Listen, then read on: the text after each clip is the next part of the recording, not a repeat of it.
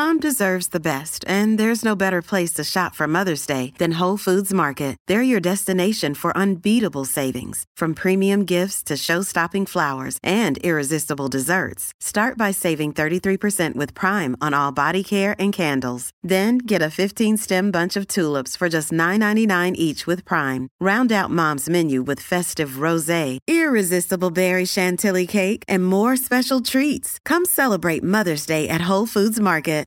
This week, we're resharing one of our favorite episodes of the Singletracks podcast. If you've already heard this one, don't worry because next week we'll be back with an all new show.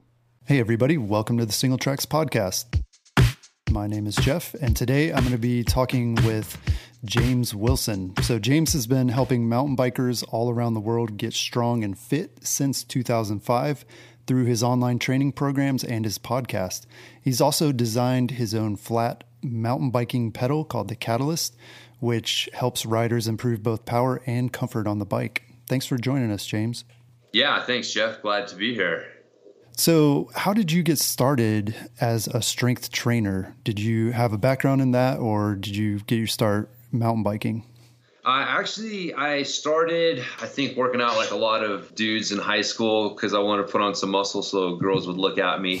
and, uh, you know, just that kind of uh, led to uh, I, I, started running track, and then I got introduced to using strength training for improving performance as well. And it really just interested me in how you could kind of uh, you know level up your character, uh, you know, to use a video game reference, uh, so to speak, through smart training and and improve your performance. So uh, I just it was one of those things that I just you know really got into and studied more and eventually got certified as a personal trainer and a strength coach and uh, it was actually working for a company that certified personal trainers that I got my first mountain bike and I actually got it to commute to work and really wasn't interested in mountain biking as much as I thought that you know road bikes looked a little weeny, to be honest and I was looking for a bike to ride to work and I was like man that looks kind of like a BMX bike I remember riding something like that uh, when I was a kid. So I uh, this was actually in Santa Barbara, which I didn't know at the time has some amazing riding. And eventually, I got bored one weekend and took my bike up uh, up and down a fire road, actually, and not even a trail. Mm-hmm. And I was hooked. I was like, "Oh man, this is awesome! This is the best thing ever." You know, you get like the the the runner's high, the endurance side of it from from the climbs and and stuff, and then you get the adrenaline rush of an action sport, mm-hmm. and it's a really really unique sport and unique uh, um, experience. And so uh, yeah, I was just in love from that first ride, and so having a little bit of a background as a strength coach and and also through my experience in track, I knew that if I wanted to improve my performance that doing you know strength training was going to be one of the the best ways to do that. So yeah. I started to look into what was out there at the time and this is back in you know i think i got my first mountain bike in 2000 so there really wasn't much of anything at all as far as mountain bike specific strength training. And what there was i quickly recognized as like you know bodybuilding nonsense. Like three sets of 10 on the leg press, leg curl, and, and leg extension. Mm-hmm. It's like, that's not how athletes train. I, I knew enough to know that. So I started applying what I knew from you know my experience in, in, working with track and as a strength coach to my own training, and then eventually to some of the other guys that I was riding with, and we were seeing results. And excuse me, I eventually decided to put up a website and see if there were other riders who were interested in, in what I was doing. And uh, yeah, that was back in 2005. So fast forward to today, and, and it seems like a few other people have been interested in, in what I, you know, kind of my mission of helping riders through good strength and conditioning stuff. But uh, that's kind of how uh, MTB strength training systems and all that came to be. Yeah, that's cool. So, uh, I mean, how is strength training different from, say, just general like aerobic or fitness training? Is there is do you separate the two, or they kind of go hand in hand? Oh, you know, in my mind, they go hand in hand. I mean, the I guess like your the big difference is a lot of times for like bodybuilding and your uh, kind of more general fitness training, you'll train by anatomy. You know, like you'll train your biceps and you'll train your chest and you'll train your hamstrings. And that's not necessarily how the human body is set up. You know, it, it uses muscles to create movements. And so you don't want to train muscles, you want to train those movements. And so there, in, in, my opinion, I think everybody should train that way. But that's one of the biggest differences between, you know, say bodybuilding and, and what you'll see with some of the general fitness training and more of how an athlete would uh, would want to work. And also, you know, also the the sets and rep ranges are going to be a little bit different. You know, you're you're looking to in a lot of cases, you're looking to try to build muscle mm-hmm. as part of a, a, general fitness or bodybuilding type program. And for mountain bikers, while I definitely think adding some muscle is a is a good idea because that's your your best armor that you can have, there is a point where you're trying to maximize your strength to weight ratio. And so you're trying to add strength and power without necessarily adding more weight mm-hmm. and or minimizing the weight gain, I guess I should say. Yeah. And so there there are specific ways to train for for that as well. So you know, there's there's definitely some considerations that uh, someone who's training to improve their performance uh, in something like mountain biking would want to consider versus someone who's just trying to, you know, say lose 20 pounds and get toned or something like that. Yeah, I find it interesting too that you didn't really come to the sport with like a racing background like a lot of other coaches and, you know, skills instructors tend to do. Like you sounds like you were just out there to have fun on the trail and you realized that you know strength training can make you stronger. So what what are other reasons? I mean, a lot of people just assume they should do strength training and fitness training so that they can win races, but you're really coming at it from like the recreational rider perspective. So like why why would recreational riders even need to do that? Yeah, no, it, it is funny. Like I, I don't race. Uh, you know, I've done a, a, few races here and there. It's not like I've never done a mountain bike race, but the uh, it, it's not my focus with riding. Like for me, riding is more of a of a personal expression. You know, it's an mm-hmm. it's an art. Like I hate to use the word "me against the mountain" because I, I, think we're we're working in collaboration. Although sometimes I don't get that feeling that the mountain's working with me so much. Sometimes, but you know, it's it's that's more what it is. It's not me against you.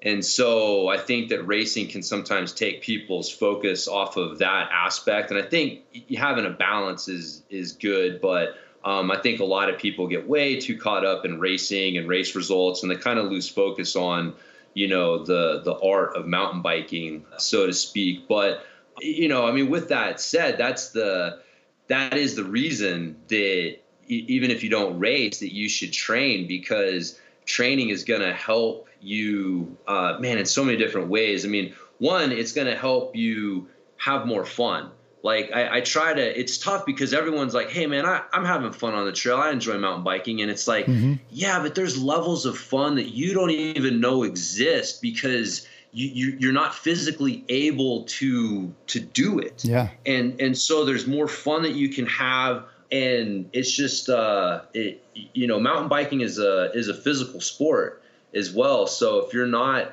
conditioning your body then you're it's going to be way more likely that you're going to you know have some sort of you know issues either both from like a wreck like i said like muscle and strength like that's really one of your best ways to survive a wreck but also just kind of long term looking at it things like mobility and strength training will help you avoid overuse injuries and just be able to enjoy riding for a lifetime um, which I think is really something that a lot of people lose sight of. You know, they're that man, if you want to ride mountain bikes for a lifetime, then that's a different goal than I want to be the fastest racer in the world in the next year. Yeah. You know, and I've worked with both, you know, like I, I you know, I worked with Aaron Gwin and the Yeti World Cup team. I've worked with a, a lot of really high level riders. And so I know what, what it takes and, and what it's like to train at that level, but I also know the consequences of that and the drawbacks of that. And so I think that's kind of one of the things that your average rider doesn't realize is that a lot of the stuff that, that racers do to get into prime shape for racing, it comes with a physical consequence. It comes with a physical toll. And if you're paying your mortgage based on your race results, mm-hmm. then that trade off that may be worth it.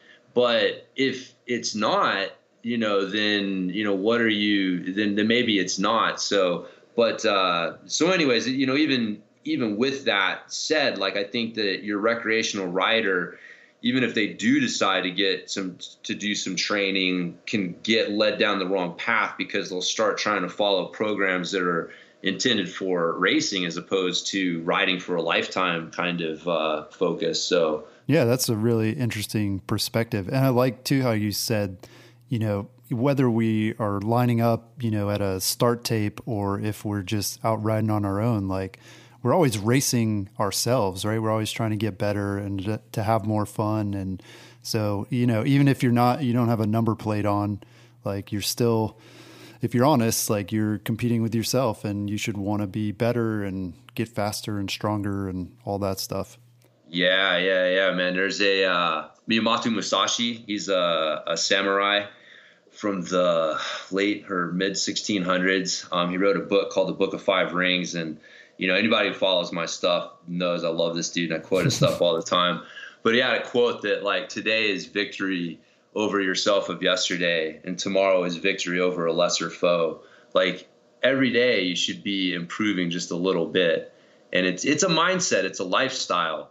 You know, the other thing that he talks about is like if you're, you know, in his in his words, if you're a warrior, you're a warrior 24/7. Like, you know, I'm paraphrasing, but like there is no distinction between you know everything that you do should be tied towards that. So if you're a mountain biker like the breakfast that you eat should be eaten with a view of the fact that you're a mountain biker. Like the choices that you make throughout the day like there shouldn't be a separation. Yeah. you know like you're not a mountain biker on the weekend and joe schmo during the week.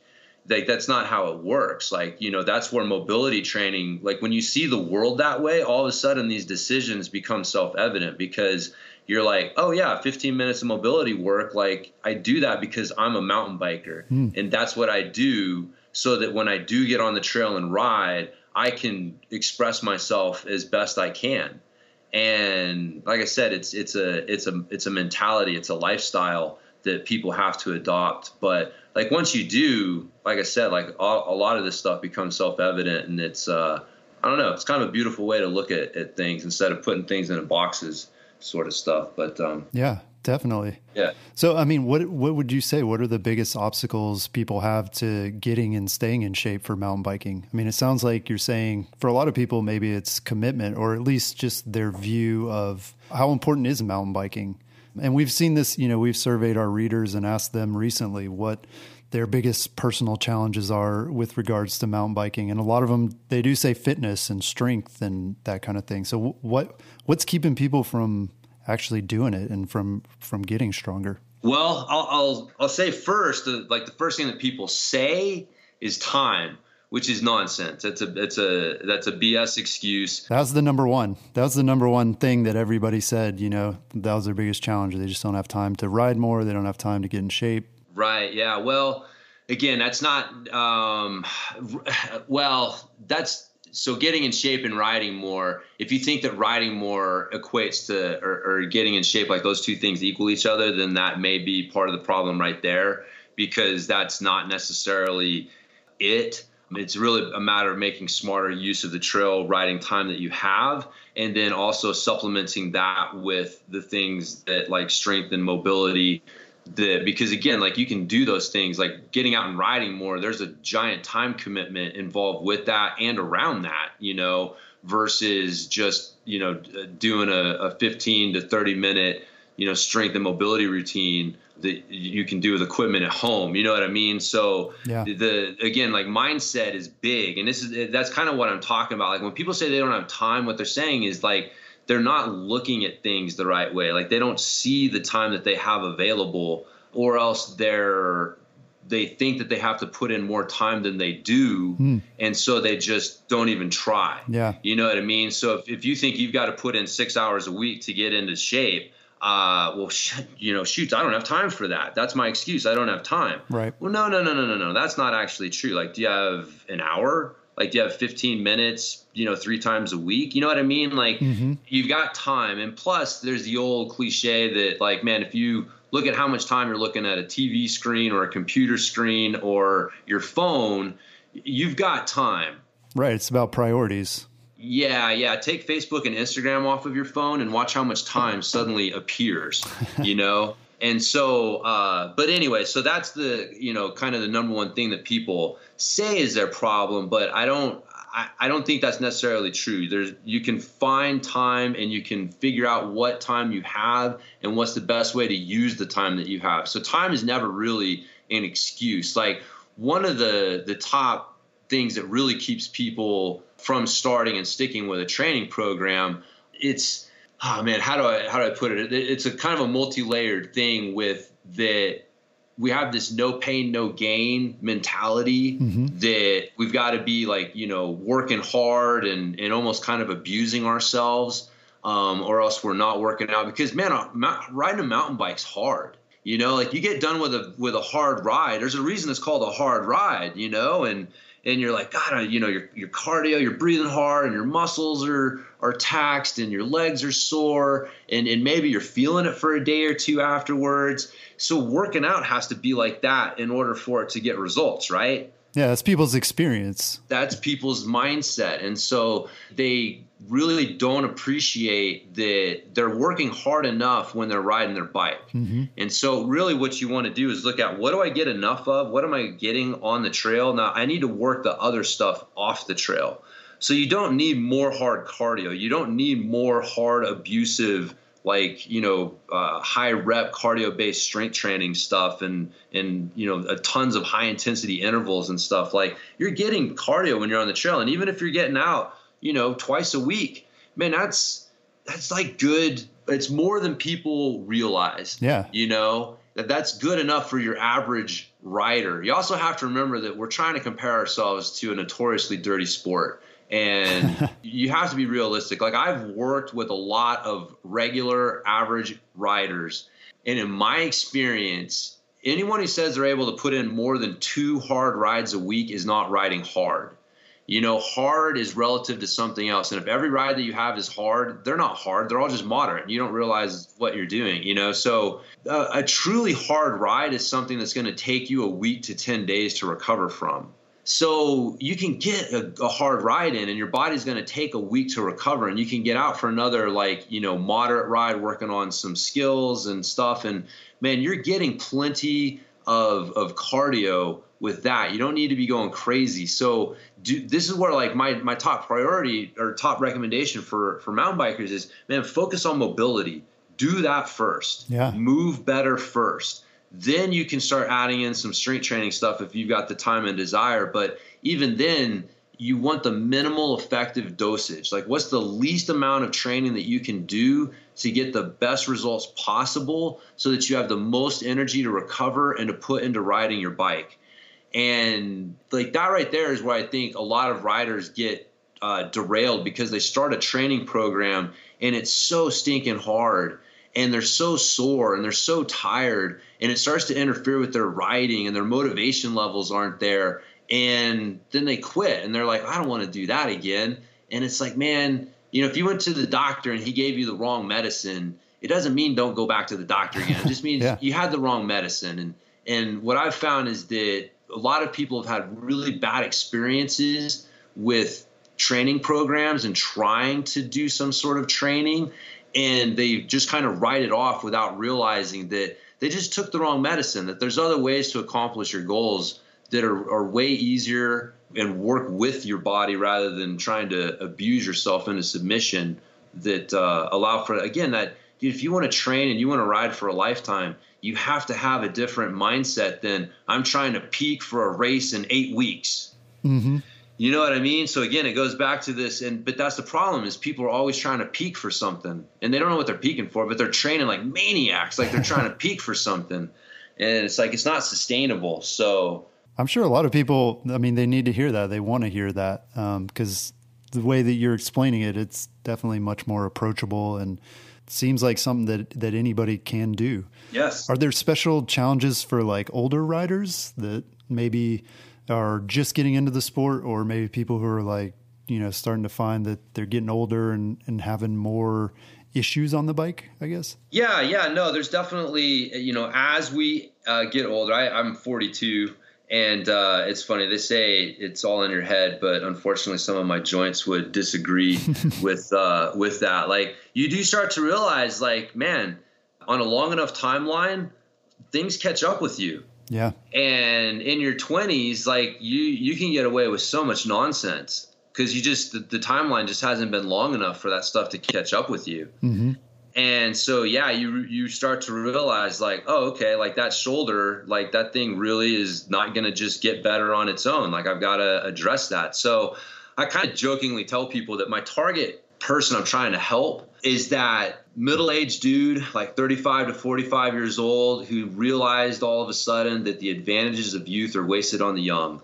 And it's like crap i've got to do something because i can't just get away with what was getting me through in my 20s and early 30s. Yeah. And so um, that's where the, the special challenges that they face are that your margin for error is a lot less with going over the top with your training program. Like if you if you push things too hard or if you're pushing the wrong thing like you're you know for example uh, doing you know a lot of heavy deadlifts before you've got the you know the mobility in your hip hinge to do it properly your margin for error is a lot lower and the odds of you getting hurt are higher and the odds of and the length of time it's going to take for you to recover are going to be higher. And so you really got to err on the side of caution and make sure that you're really focusing on quality of movement and things like mobility rather than you know trying to keep up with some meathead 20 year old you know their like the, their approach. So yeah, I mean it's funny, man. I look back. I've been training since I was again, like I said, since I was a teenager. So I mean, I've, I've literally got closing in on 30 years of strength training experience. And man, I look back on some of the stuff that I did to myself, and I'm just like, God, you were an idiot, man. Like, what were you doing to yourself? Yeah. But in your 20s, you don't know any better, dude. You you you you you get crazy and you wake up the next morning and you feel great and you do it again and you think that like hey man it must be all right but it's not. So yeah. so yeah yeah like mobility and that quality of movement and just really trying to take on that that mindset. Like your mindset has to shift when you hit that you know mid to late 30s early 40s mindset to that like I've mentioned a few times, like riding for a lifetime. Yeah. Like it, you're not going to win freaking too many more King of the Mountains on Strava. Yeah. You know what I mean? Like that's a 20 year old's game right there. Yeah. So they're the ones with the time and the energy to just freaking keep doing it. But anyways. Right. So yeah, yeah, that's that's kind of been just my personal experience and also the experience I've had with some other riders is just that. Uh, you know that that that that shift in focus there. Yeah. Well, I mean, if I my math is correct, you started doing this when you were 29 ish.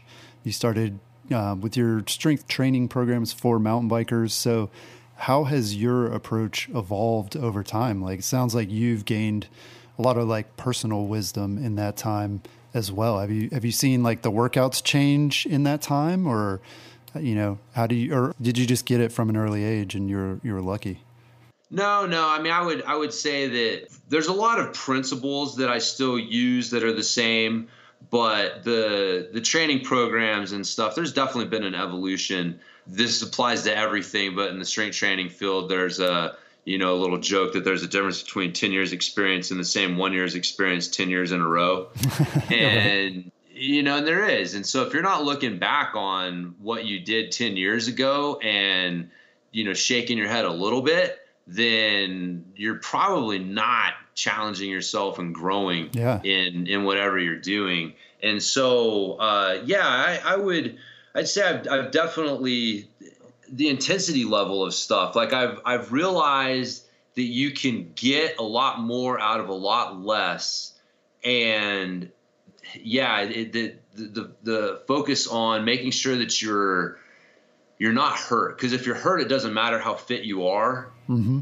And there's never an excuse to get hurt in the gym. And so, you know, I, I've always had that that focus, but um, just really figuring out better ways to help people get results with less less effort and less risk of injury and just really like that's the that's the name of the game, man. For for a strength coach is to, you know, that that that's their goal. So you know that's where some of the the new tools that I've been getting into lately, like the steel mace and the Indian clubs, and even like the the ramping isometrics, uh, come in because it's just an evolution of trying to find ways of getting results with you know minimal negative stress, I guess I'd say, mm-hmm. on the body and minimizing that injury potential. So, so yeah, yeah, there's definitely been some some evolution, but nothing gigantic. I mean, I wouldn't say like, man, I used to do you know train this way and now i realize that that was all wrong and now i'm into this training system because this is the best but it's just it's it's just a continual evolution of stuff and so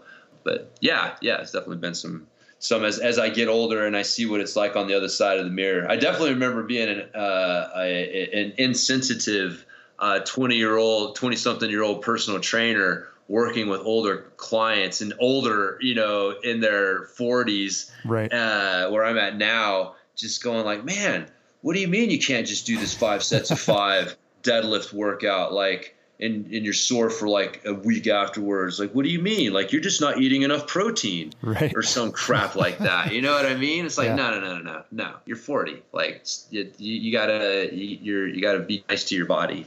Yeah. Yeah. That's great. So, you know, you started out, you said coaching and doing strength training for track and field, sounds like. And now, you know, you're focused on mountain bike strength training, obviously. So, how is mountain bike strength training different than something you would do, say, for track or or even for like road cycling?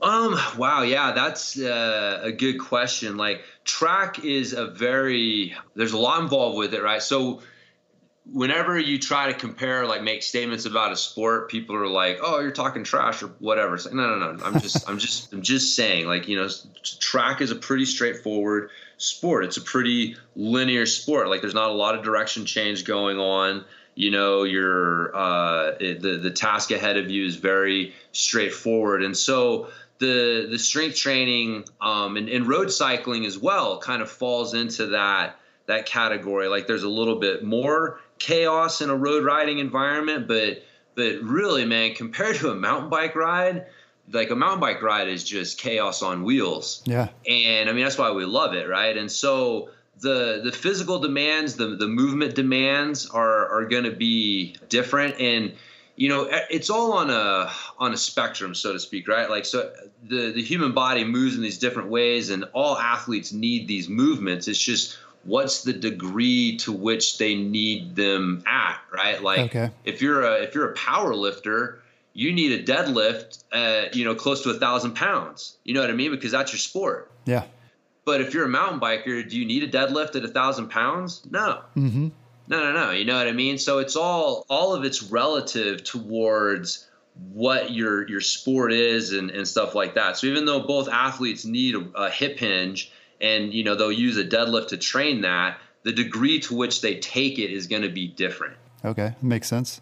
Yeah, so for uh, a track athlete and a road rider, they're they're going to have a different just kind of use of some of these movement patterns. In a mountain biker, in my experience, there's two things that really are lacking in a lot of riders that uh, you you wouldn't necessarily need to train as much with other athletes, and this is why I think that it's lacking with a lot of other riders. And and the first one is the the rotational hip hinge, and the everybody knows about like the hip hinge. That's like your your deadlift or you know on on your bike like your attack position. Mm-hmm. You know your good good downhill body position where your butt's back and your chest is down.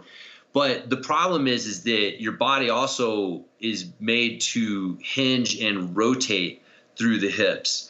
And this is actually how you you move on the bike and you're able to use your hips to swivel them back and forth in order to corner and and maneuver the bike uh, you know with your hips better. Yeah. And and a lot of riders are they don't have this hip hinge eh, or this rotational hip hinge. And so this is why most riders struggle with cornering. It's not that they don't know the 10 steps of cornering technique or they haven't watched enough videos on youtube. Mm-hmm. it's that their hips literally cannot perform this movement the way that they need to in order to corner properly on their bikes they're they're locked up in this rotational hip hinge. And so when you can't hinge and rotate your hips off to the side and do it in a balanced manner, what happens is is you end up tipping your shoulders inside. And so this is why like riders have been told like, you know, lean the bike and not your body because when they go to lean their body, they end up tipping their shoulders inside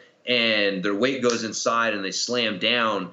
And so when you are able to rotate and or hinge and rotate the hips to the outside and kind of counteract that lean, now you're able to lean, but you're able to do it in a balanced way. So this is like how surfers and skateboarders turn. Mm-hmm. You know, if you watch them, they're using their hips, and you'll see that their hips are really are, are moving in an arc around their feet. Okay. You know, their their hips don't stay over their feet; they're moving around their feet.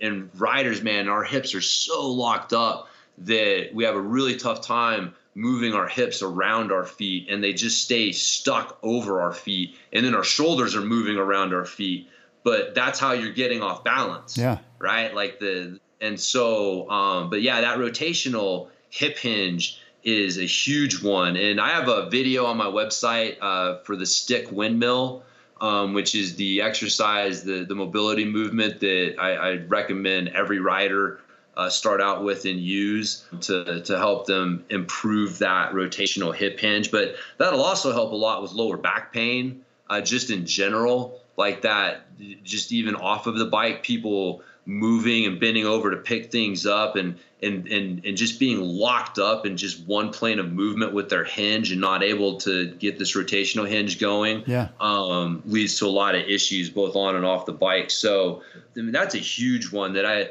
like that movement right there is the the top thing that I really try to emphasize with mountain bikers way more than I would emphasize with other, you know, other athletes.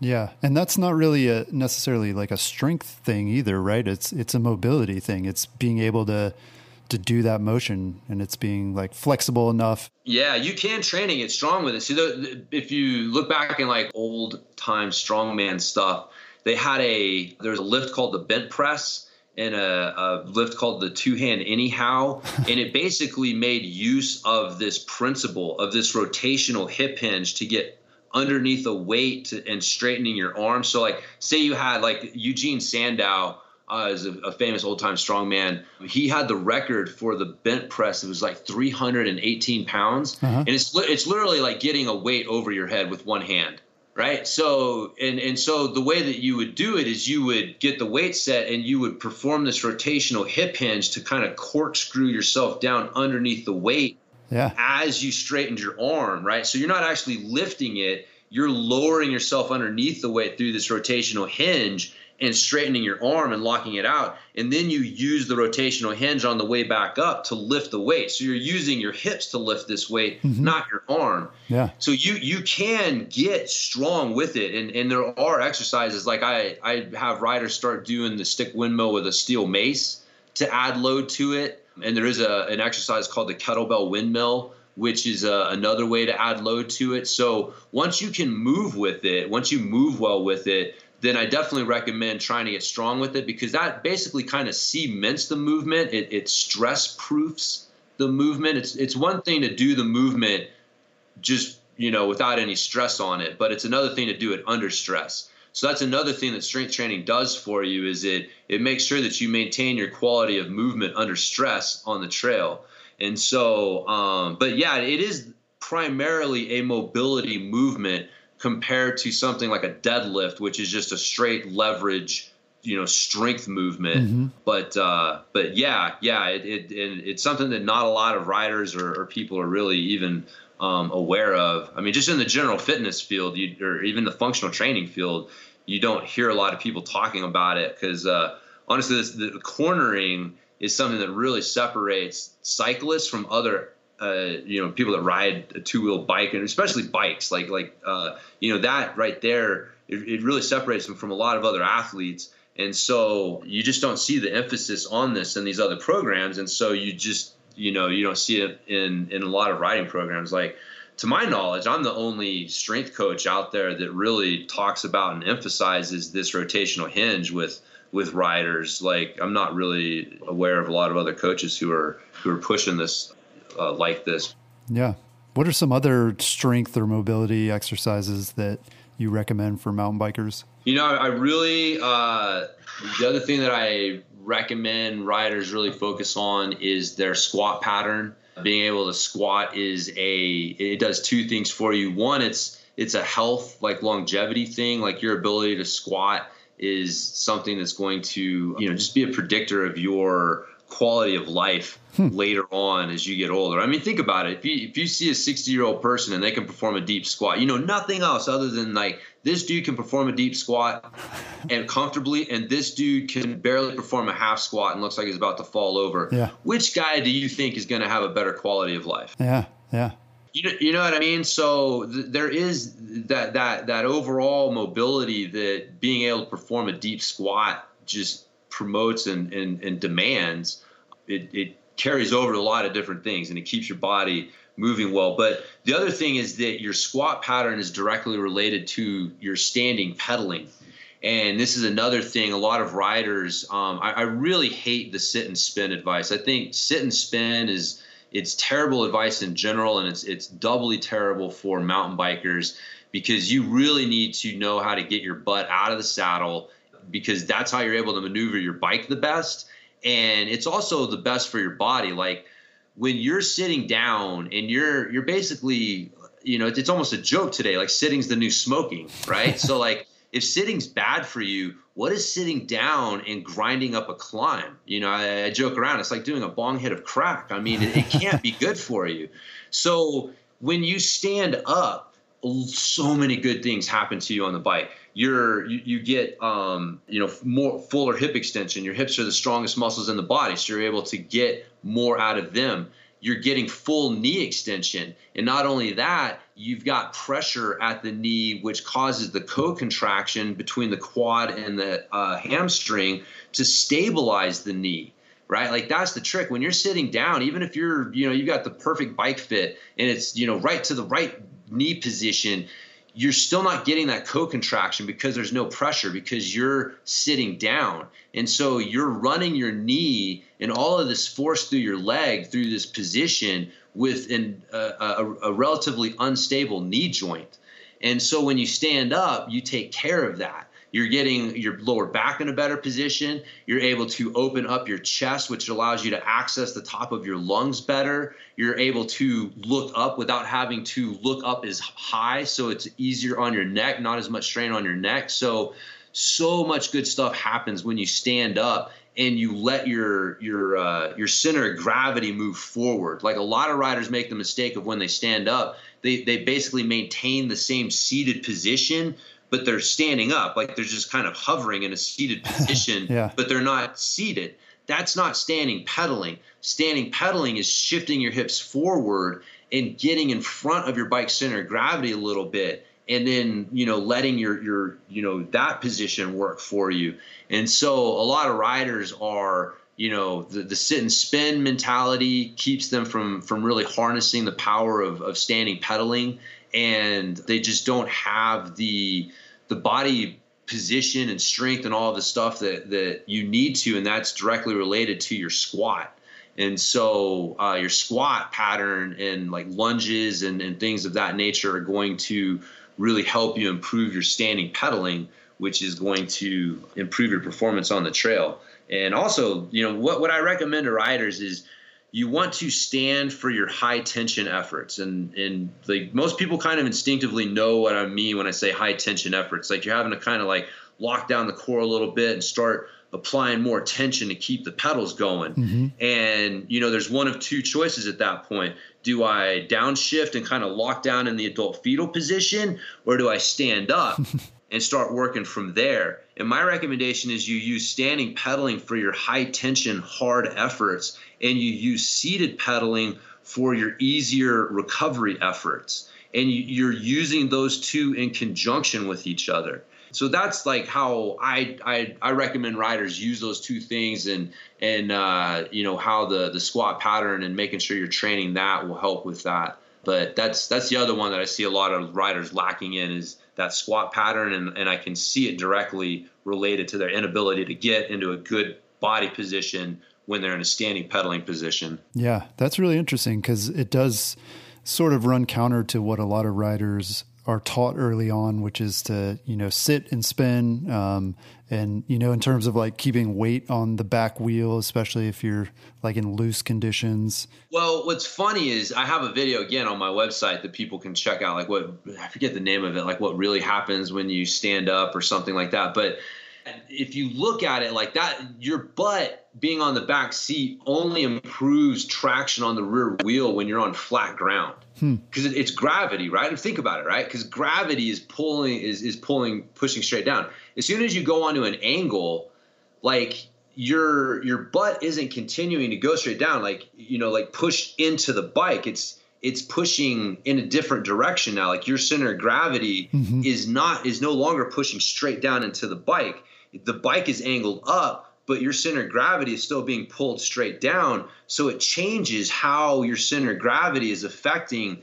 that traction. And so it's not really uh, like having your butt on the seat is not really helping. That body position is where you want to be. You need your hips back in order to keep weight on the back tire but having your butt actually being in contact with the seat because again like your seat tube that's what it is. Your seat tube is now it's no longer pointed down with gravity. It's pointed towards the uh, you know into the incline. Yeah. and so your butt being pulled down by gravity is no longer you know being pulled into the seat tube. You know what i mean? So like i said i have the the video but that only counts. Your butt being in contact with the seat only helps improve your traction if you're on flat ground. As soon as you start to climb, it's no longer helping. And it's more that body position that you need. And, and the two look similar, but your butt doesn't have to be. That's why you can have your your your seat down and still make it up like steep loose climbs. Right. You know what I mean? It's hard. It's you, you, you, sometimes it's easier. I find it's easier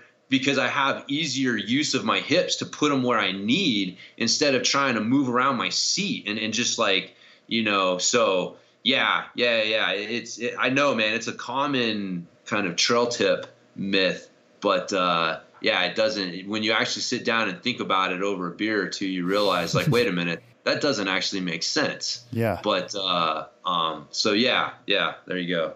Yeah. And a lot of people too, they, have saddle sore issues or you know they just feel like biking is uncomfortable. And yeah it seems like this is this is good news to those people as well to say like hey maybe I should focus on my standing pedaling position and see how that works out. So definitely seems like a lot of advantages there.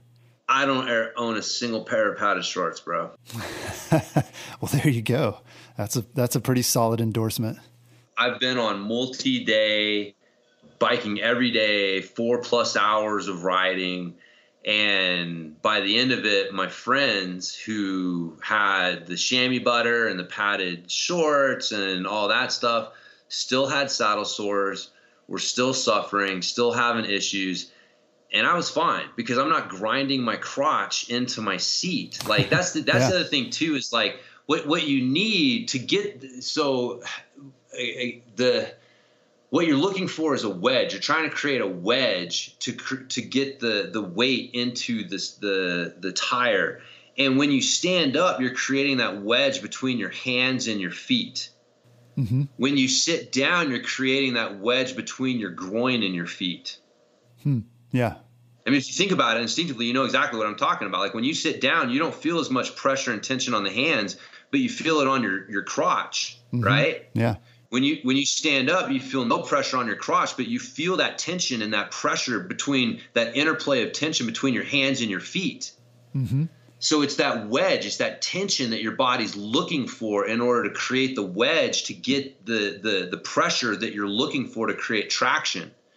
So yeah it's just two different ways to solve the same problem. It's not that that sitting down you know what i mean? It's just there's two different ways. And yeah you can sit down it works, but it has disadvantages. Your body's in a bad biomechanical position, and you're also just grinding the crap out of a very sensitive area. Yeah. So by taking a different approach, your body's in a better position. You're not grinding your crotch. Hey, riding doesn't hurt so much. Yeah. Yeah, that's really interesting. So, one of the programs on your website is called Ramping Isometrics for Mountain Biking. And you, I think you mentioned it earlier. What the heck is a ramping isometric? Man, ramping isometrics. This is interesting, right? Like you're in you're in the strength training field for 20 years and you think you've seen just about everything. And then you go to a seminar and some little old dude blows your mind with something and you're like, "Holy crap. What is this? Where has this been all my life?" So, a ramping isometric, most people uh, are familiar with the term isometric. And an isometric contraction is one where you're not moving, right? So your, your three contractions, you have, anyways, I won't go into the three. Your isometrics where you're not moving. Okay. Okay. So if you think about like pushing into a wall, right? Or if you're, you know, you have your two hands, you know, palms together and you're pushing into them, like you can feel muscle tension being created, but there's no movement being created. Right right? So you don't actually have to move to create tension in your muscles. Moving causes tension to be created because it's really hard to move without tension, but you don't have to move to create tension. And so that's where isometrics, that's what isometrics are, is, is they're they're creating tension without movement. Okay. And I isometrics, like I said, a lot of people have heard of them. They've been around forever. Uh, I mean, literally forever. If you think about like the old Shaolin monks, like holding, you know, clay pots and stuff like that for, mm-hmm. you know, that that was a, form of isometric training. You know, uh, Spartan archers used to pull their their uh, their their bows and, and hold them drawn. Again, you know, isometric training. So it literally is isometrics have been used since the dawn of time, as far as we know. But the um, as far as in the, the most strength training programs, they're not used very much because there there's been a couple of uh, I don't know. I didn't really the, the ramping isometrics are the best way to use them, and I don't understand why they're not more popular. And so, mm-hmm. what ramping isometrics are, you get into a position where again this where you're going to create tension without movement. So, you know, for example, uh, you get a uh, a rope, or I, I suggest people use a jujitsu belt because it's soft and it's not going to tear. Mm-hmm. and so it's it's really kind of the best of both worlds but you get it wrapped around your back and you get it basically in like a chest press position right? Like so you're going to you know do like a like a chest press or like a push up type uh, movement yeah. but you're, you're sitting there with the belt wrapped around your back. So as you push forward the belt is stopping your hands from moving forward. So you can push as hard as you want but you're not going to move forward. And so what you do is you set a clock uh, you have three 30 second intervals, one right after the other. In the first 30 seconds, you apply 50% effort, 50% tension into the belt or you know trying to put into that chest press movement mm-hmm. and during this 50% this should be easy right and so you're getting your breathing going right? It's very important. I'm a huge proponent of making sure you're focusing on your breathing no matter what you're doing. And so you're getting your breathing going. You're getting your posture where it needs to be. You're making sure you're feeling it in the right places where you want to feel it. So it's kind of like a, a warm up almost, if mm-hmm. you will. Yeah. Right. So the buzzer goes off, and then you, uh, after 30 seconds, and you immediately ramp up to 75, 80% effort. So right where it's starting to get uncomfortable. So you start pushing into the belt, and it's right where it's like, oh, okay, this is this is starting to get hard and but you got to hold that same posture. You got to hold the same breathing. Like nothing else changes. You just ramp up the tension. And then finally the last 30 seconds you ramp it up to 100% whatever you've got left. And again the the thing that it really helps people learn how to do is during these super high tension hard efforts not break not start like collapsing, you know, breathing funny and making funny faces and letting their posture break. you know, so you have this isolated moment to really focus on maintaining these things under this really high tension environment.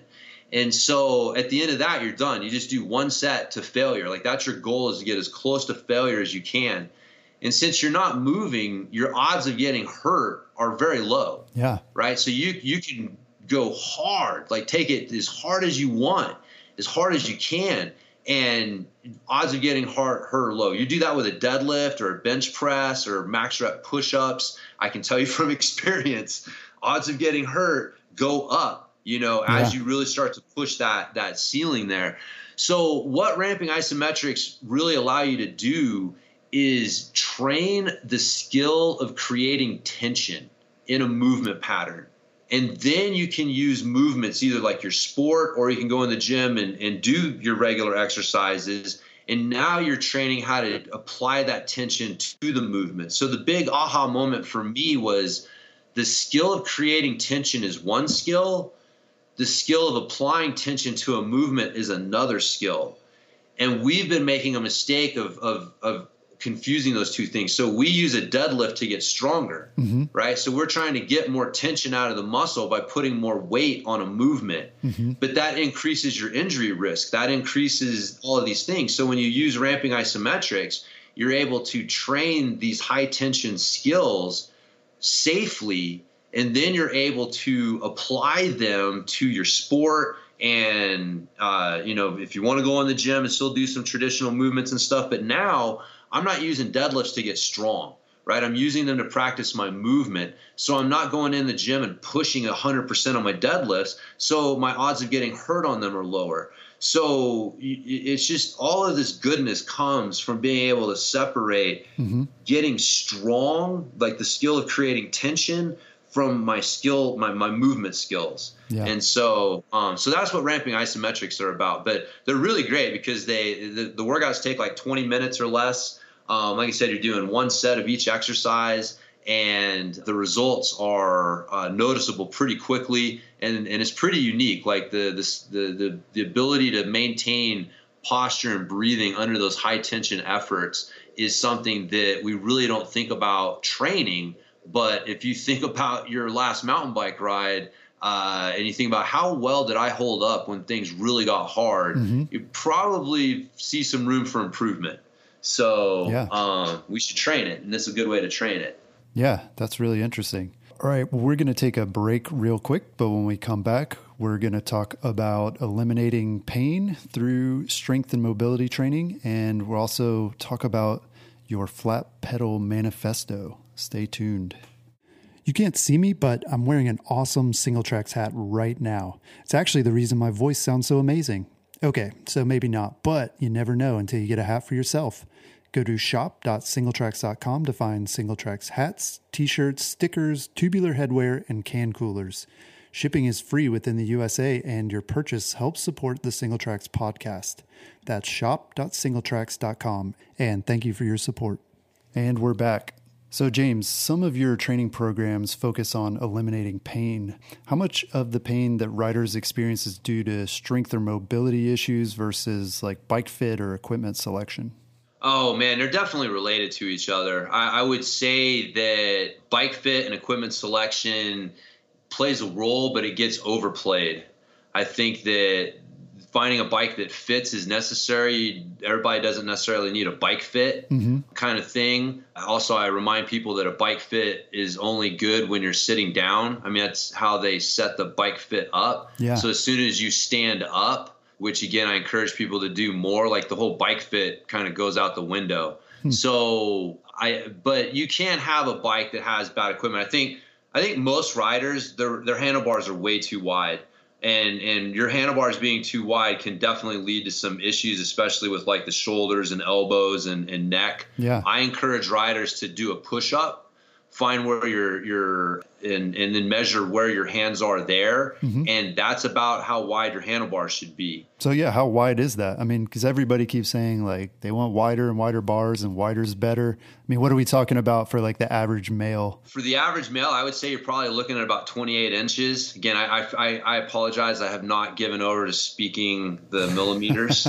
so someone can translate that for me. But um 28 inches give or take but definitely well below the average 30 inches that uh, most handlebars are coming. So yeah, that's like 710 millimeters. Yeah, I was actually reading something online that a lot of enduro racers and, and downhillers are actually starting to gravitate more towards narrower bars, more in that 720 range. But because what you're finding is that the forces that you're trying to handle are coming from the the the front, like the the this what's known as the sagittal plane, front to back like they're not lateral. They're not side to side. Like unless the yeti like reaches out and swats your head you know what i mean? Like you're not really dealing with lateral forces. Yeah. You're mainly dealing with frontal forces. And so the idea of having your handlebars out wide came from the idea of dealing with lateral forces. A lot of the examples that you'll see people give like i've seen a couple videos where you know they're showing like oh you know when i'm pushing you from the side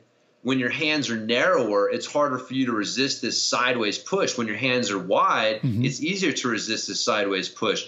But that's not where the forces are, are, pushing you from on the trail. They're pushing you from the front. So what you're looking for is where are you strongest and most mobile? Where do you have the biggest range of motion? Right? Like we all talk about our arms being part of our suspension. You starting to widen your arms out wider than your your push up width and you shorten your range of motion. Yeah. Yeah, people talk about it though like it's a leverage thing, but I mean, if you think about it, it's not it's not hard to turn your wheel. I mean, that doesn't take a lot of strength, right? Like you're really like you said, it's different set of forces that you really need to be concerned about.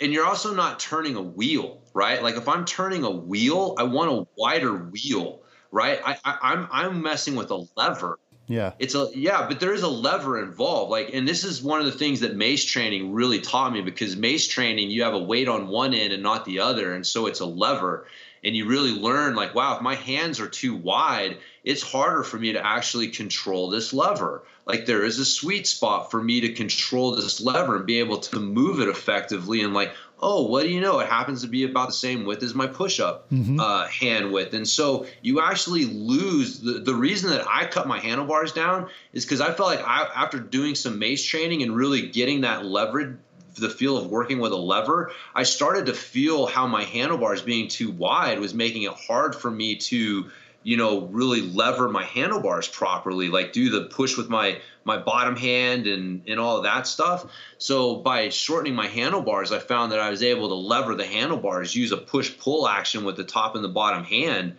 more effectively and it improved my cornering um, dramatically. So uh, but also just my my neck and my shoulders were started to feel better as well because I was able to get my arms in a better position when I was standing up and yeah so there's a lot of good stuff that comes from you know uh, I, I, think narrower handlebars. So, but I do think that like yeah, you can have you know a bike that's too big or a stem that's too long or handlebars that are too wide, and and those things will cause problems. But they're usually pretty obvious and pretty quick fixes. And I think at that point, people get sucked down in a rabbit hole. And that's when they should start thinking more about strength and mobility issues. Like once you've got kind of these basic things set up, like, you know, your stems in the 50 to 60 millimeter range, your handlebars are in that, you know, 28 to 30 inch range. You know, I'll be generous a little bit for people who really want those wider bars. You know, you, have got a bike that, that fits, it's not too big and or too small. That if you're still having pain problems, that's probably more of a strength and mobility issue than a bike fit or equipment selection thing. So, and that's why I would go down that rabbit hole at that point rather than continue but to go down the, the, the bike fit or equipment selection rabbit hole. Yeah. And you mentioned too earlier, we were talking about how strength can really help you prevent certain injuries as well, right? How does that work? I mean, are we talking like broken bones or are we talking uh, other kinds of injuries? Well, I mean, one, I will say that, like, bro, you know, you don't want to oversell anything, but you're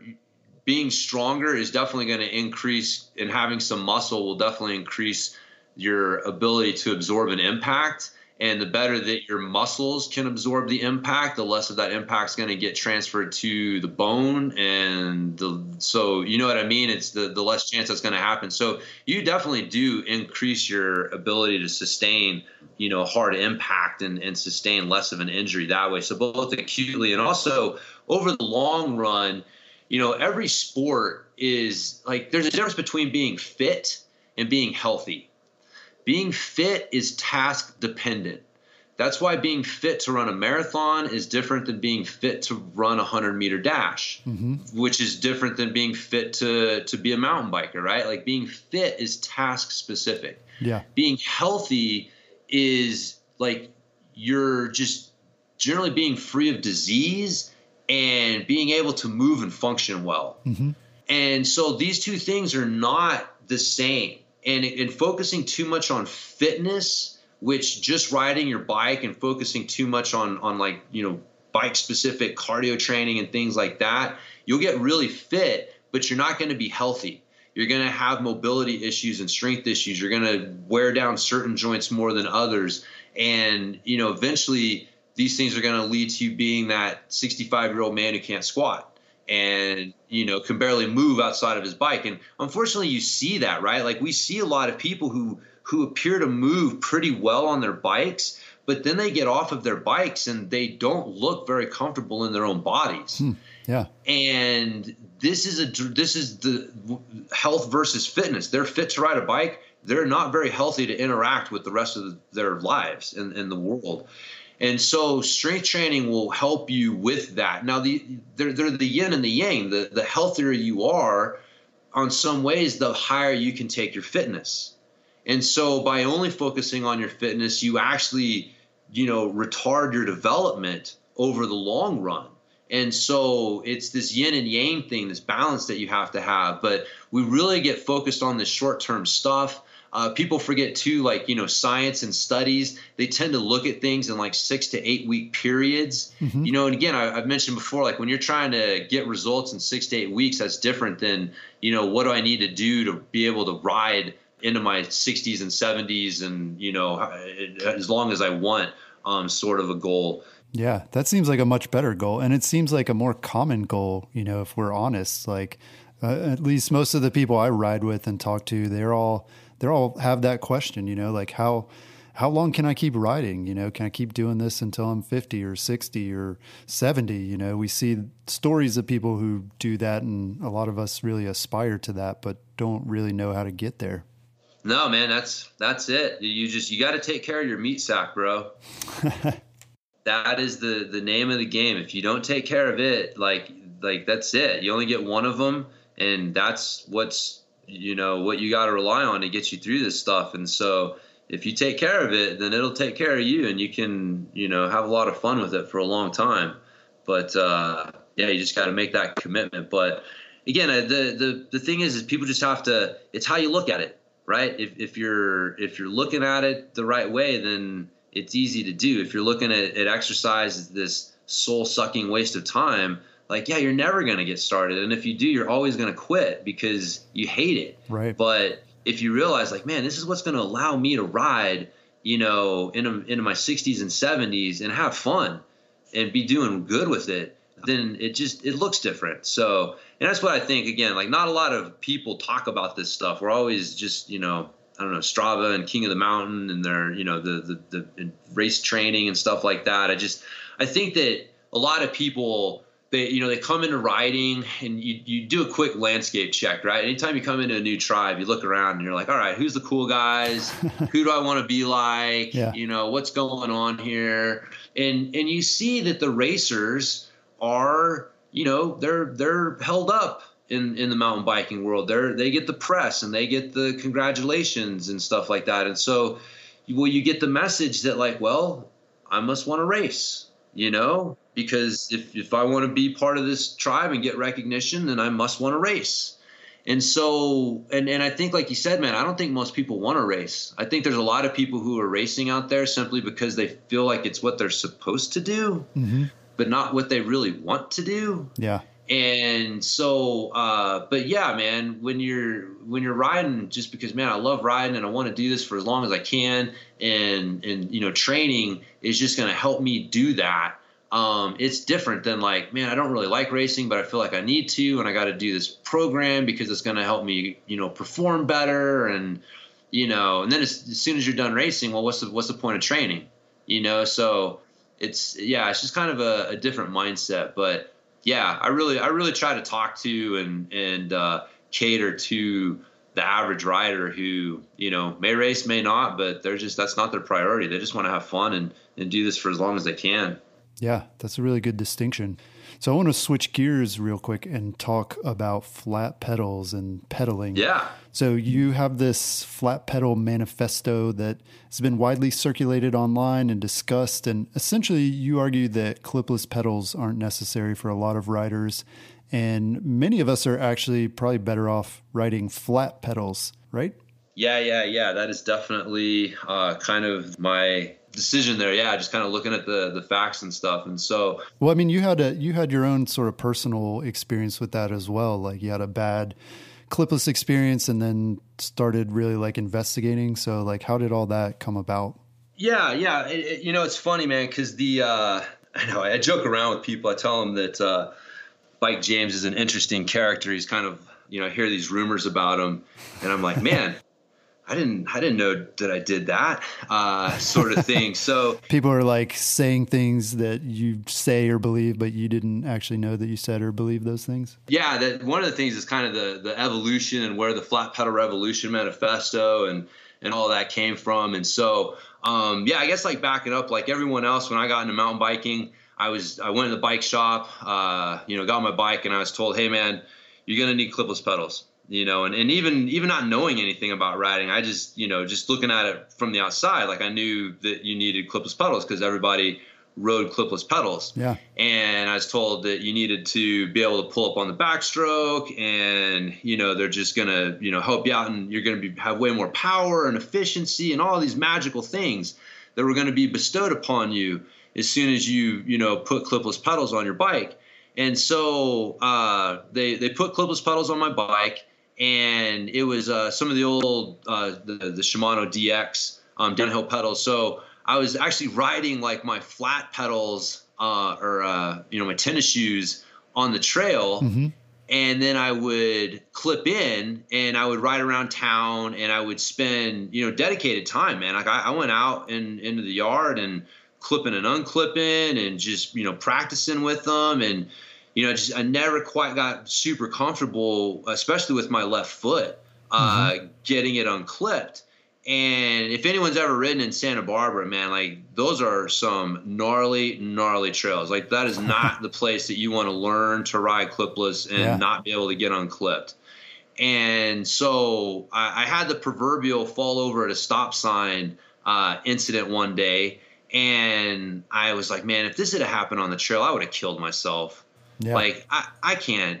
Like I'm just I'm having more fun on flats, It's like just basically my tennis shoes. The the clipless pedals are stressing me out. You know, I had a buddy that I was riding with who rode flat pedals and he was good and i was like well i can at least get as good as him mm-hmm. uh, on flats before i need to worry about switching so maybe I, am not going to worry about it right now so i went and i bought a pair of, uh, of you know bmx flat pedals and put them on my bike and like I said, my, my intention from that day was that I'm going to put clipless pedals on my bike someday. Like yeah. I'm giving I'm giving something up. Like I'm uh, giving up power and not being able to pull up on the backstroke. But I'm going to wait until it's my skills and until I know it's not my skills and fitness that are holding me back, and it's my pedals that are holding me back. And that's when I'll make the switch. And so just, you know, years and years go by and I never really felt compelled to make that switch. Like I realized like, man, I can ride really, really good on flat pedals, but still thinking like clipless pedals are better. Clipless pedals are better. Mm-hmm. So I get into the mountain bike strength training thing. And it was actually after I started working with Aaron Gwin and he got signed by the Yeti World Cup team and I got signed on to, to work with the whole Yeti World Cup team that I was like, well, all right, I've got all these riders that are riding clipless pedals I should at least look into the science behind clipless pedals so I can see how are they working? Like what exactly are they doing so that I can design better training programs to enhance what they're doing. Right? It makes sense. and so I start looking into it. And that's what that was my first mistake was actually looking into it.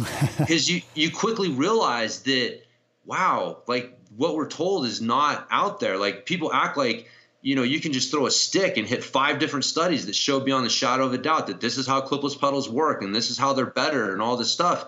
And I couldn't find anything. And so I started uh, digging into it more and I started coming across studies that pointed in the opposite direction. Like there's two different studies out there that show you don't want to pull up on the backstroke. So like anyone who still says you need to pull up on the backstroke, dude, it's like flat earth theory. You know, like it, has been disproven. It's not true. Yeah. Like, and but there, it, it's just so ingrained in our culture, in the cycling culture, that it's just said like de facto, and no one's ever questioned on it. No one's ever been like, well, where's the study that proves that? And so you end up with this echo chamber of people. Like you mentioned earlier, like I didn't come up as a racer, like I kind of came up outside of the industry.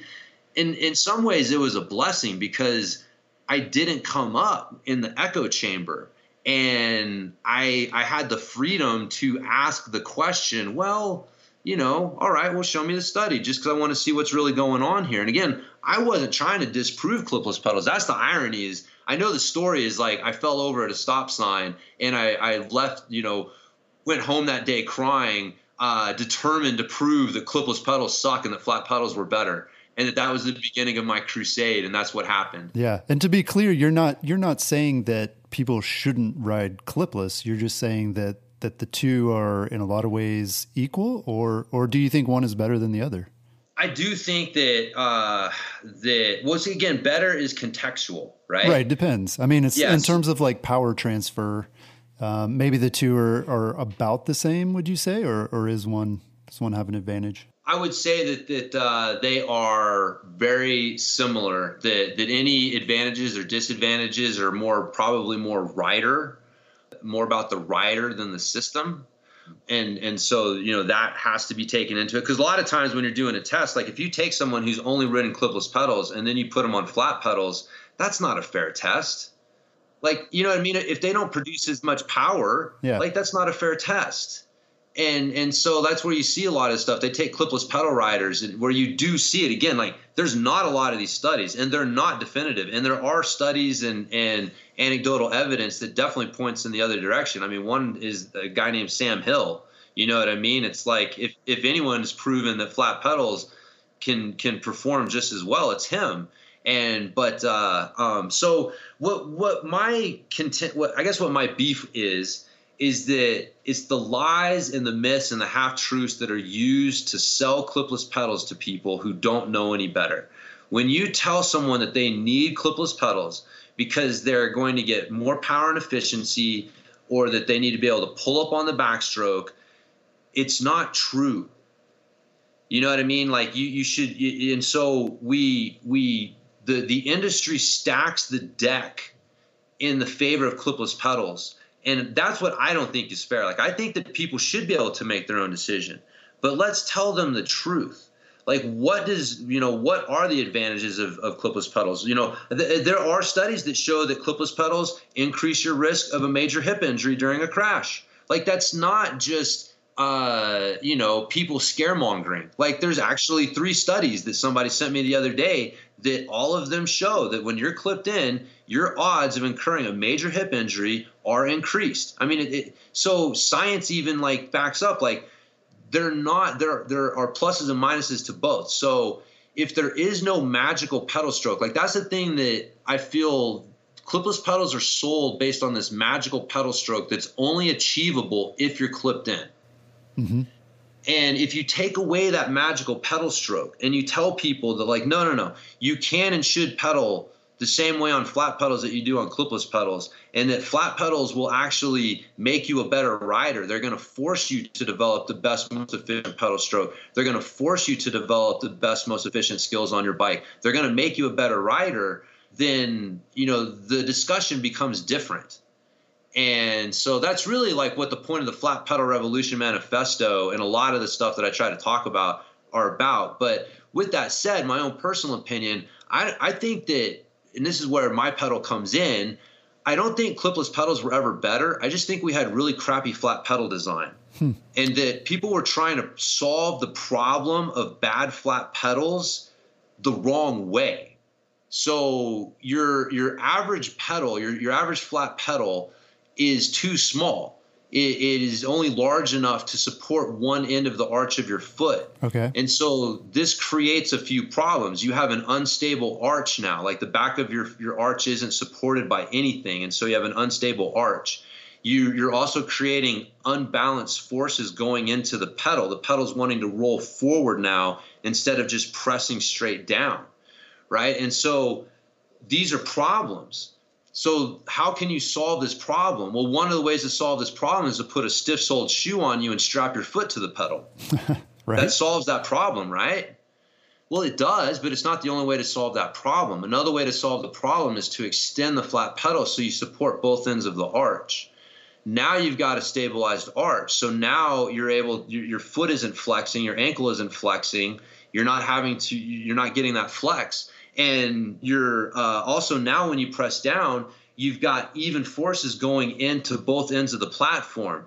This keeps it from rolling. I mean if you ask an engineer hey you got a, a platform that's centered on a rotating axis and you want to apply force into this platform do you want to put pressure evenly on both ends or do you want to try to balance pressure in the center of this rotating platform Like he's going to tell you put it on both ends, dumbass. Like what do you mean? it's good. You know, you're going to. It's almost impossible to center it perfectly, and you're going to start creating tipping and rolling once it's off center. Yeah. So the whole idea makes no sense from a from a mechanical standpoint.